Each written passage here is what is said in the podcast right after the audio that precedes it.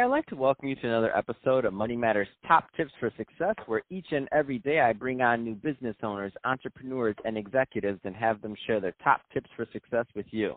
My name is Adam Torres. You can follow me on Instagram at Ask Adam Torres. Keep up with my book releases, book tour schedule, signings, all that other good stuff. Always love to connect with you there. And as always, if you'd like to apply to become a co-author of one of my upcoming books, just head on over to the website, moneymatterstoptips.com, and click on Become an Author to apply. All right, so today I have Rob Sechrist on the line. He is the co-founder and president over at Pelorus Equity Group. Uh, Rob, welcome to the show. Thank you. So I'm excited to get more into what you're doing over at Pelorus Equity Group and how you're helping your clients. But before we do that, let's get a little bit more into your background. How did you get started in business? So um, when I graduated from uh, college, I was in orthopedic sales, and from there, I always was an entrepreneur. I was working on different types of business plans for myself. I raised some money for some other companies, and then I landed on the the business plan I wanted to do. It was an action sports company. Um, I started that in my mid 20s and got that to 2.4 million in annual sales, about 30 employees, and I sold that company um, in my late 20s. And um, I kind of always go back to that as the my uh, uh, MBA of business uh, was that company. And the reason I talk about that is because it was so much uh, work to get 2.4 million dollars of, of capital or, or, product out the door for 10% of, of, of net or, or, gross profit. But that was mm. only if I ever collected the accounts receivable. And so after I sold that company, I realized if I could just do one transaction for 2.4 million and collect the money at the close, I'd be way ahead of the game. So um, I sold the company. Um, I tried to take one year off and not do anything for for a while. And seven years later, I realized I probably need to get back to doing what I'm what, what I'm what I'm good at, an entrepreneur. So anyway, I went into uh, real estate lending. I wanted to do bigger, big transactions that were able to be, you know, funded and, and be paid at the close of escrow. So I went into international um, uh, development projects worked on that for many years. Um, and in 2008, my, one of my best friends from high school, Dan, um, he asked me to uh, see if I wanted to join him back in Orange County, which is where I'm from, um, and uh, see if we could team up together and, and, and work on a project.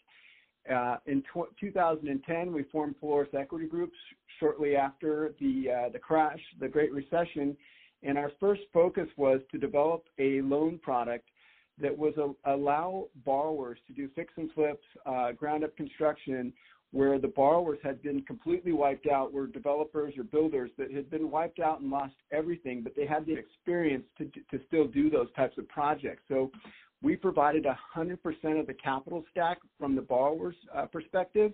Um, in that particular project uh, product, Pelorus provided 50% loan to value of the capital stack of the completed wow. value, and we had a hedge fund come in behind us for 30% of the capital stack, so a combined loan of 80%.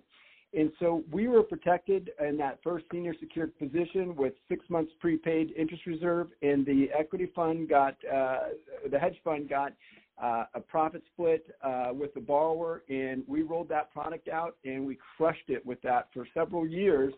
Um, and then we moved on to the next product. So I'll I'll just stop there and go to the next question with you because I can just keep going. that's pretty amazing. Uh, first of all, I didn't even know that existed that product, and I'm sure a lot of during that time period. Now, um, mind you, I was just uh, starting at my first financial firm um, back then, uh, so I was just uh, pretty fresh out of college. But I'm like, wow, I didn't even know something like that. I figured somebody was smart out there capitalizing on an, an obvious need in the market in a in a obviously um, in a profitable way, but in also a um, a logical way that made sense for all parties considered. And um, I've talked to thousands of people, and now I finally found someone who did it. So that, that that's pretty amazing. I didn't even know that was going on, um, and I thought I knew a lot about that time period. Um, go figure. Learn every something new every day on the podcast. So Rob, uh, there's some, you know, younger, let's say first time would be entrepreneurs listening right now. And uh, you know, obviously you have the benefit of hindsight. You you've been through, you know, your your um your MBA period and and many periods since that first business. Um, if you could go back and give Rob some advice, you know, on, on just getting started again, what kind of things would you tell him? Um, well, I, I've got this kind of refined because I've been asked that so many times. So if you're developing your your idea to, for an entrepreneur, it's got to be legal. Uh, you got to have a passion for it, and you have to have an exit strategy that's worth the, the blood, sweat, and tears to get through it.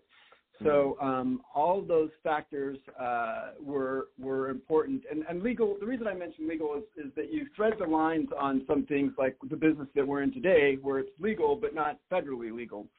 Um, but those are the things that I used in my life, um, and then that that those three elements, the passion was a super big thing because if you don't have the passion, even though you might have a huge exit strategy, you might be setting yourself up to fail early um, mm-hmm. or you have a super high passion ratio, but the exit strategy is just not enough. Uh, I had a friend that uh, a girl that wanted to do a tea business, and when I ran, I, I'm like, look, that's great. You have a great passion for it. Let's run the numbers, and I modeled it out for her. I'm like, look, even if you sell two million bags of, of tea a month, you're, you're, it's, it's the, the economics aren't big enough. You're, you're, mm. so so those are the things I use, but that was further developed to have a, uh, a shorter sales cycle, bigger ticket items, and get paid, paid at the close of escrow. So that was added into that to that model, those those questions uh, or that process later. I love it. Um, let's switch it up a bit, Rob. Let's get a little bit more into uh, what you're doing over at Pelorus Equity Group. So, what kind of clients are you helping now? So we have two sides of the business. Uh, there's the borrower side and there's the investor side. Um, what, the, the, borrower side is what we're helping, um, uh, to, is where, where, most people are, we're putting products together, just like we did the 100% capital stack that we did back in 2010. We've evolved that model, and Pelorus is such a quick, nimble company that we try to develop new loan products for the current market conditions as things and opportunities arrive we are so nimble that we can develop those and put those into place and, and get a couple year run before anybody else figures out that that's the new niche.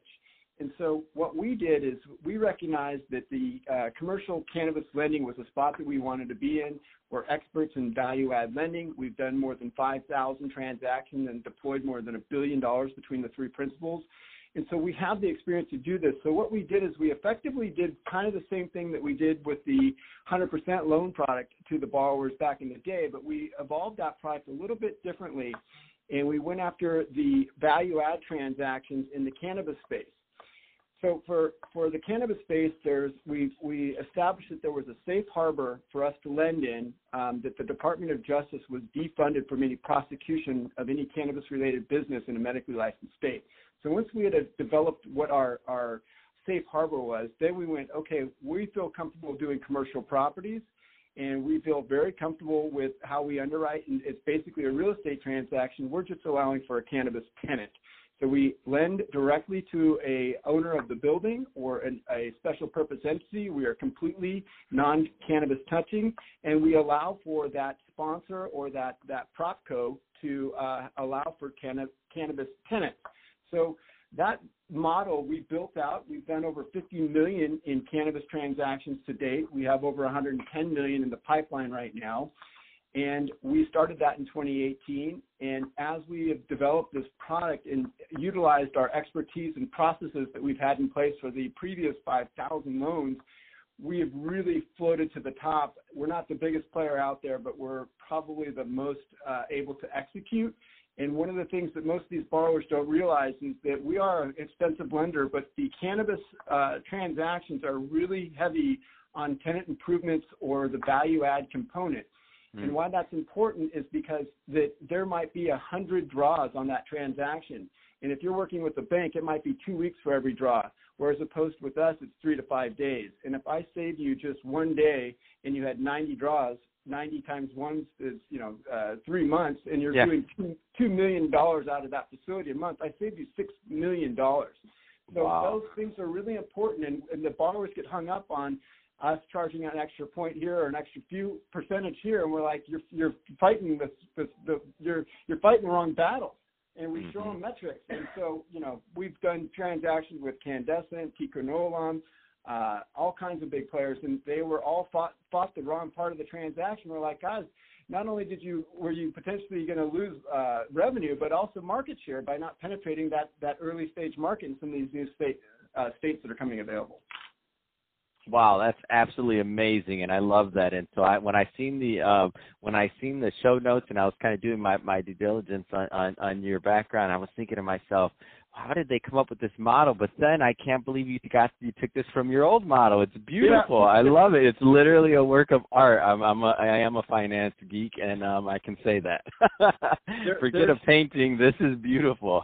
yeah there's been a lot of refinement uh, through all those transactions, and and of course, oh my we gosh, feel, we feel that we've got best in practice. Just the draw process alone is it, it could easily be 40 people, but we third party that off to the largest uh, processor in the country.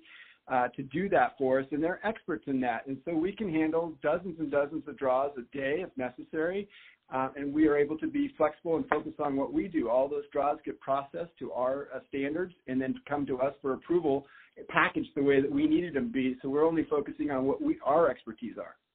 That's amazing. Um, so, Rob, if somebody's listening to this and they want more information on Pelorus Equity Group, um, what's the best way for them to get that info?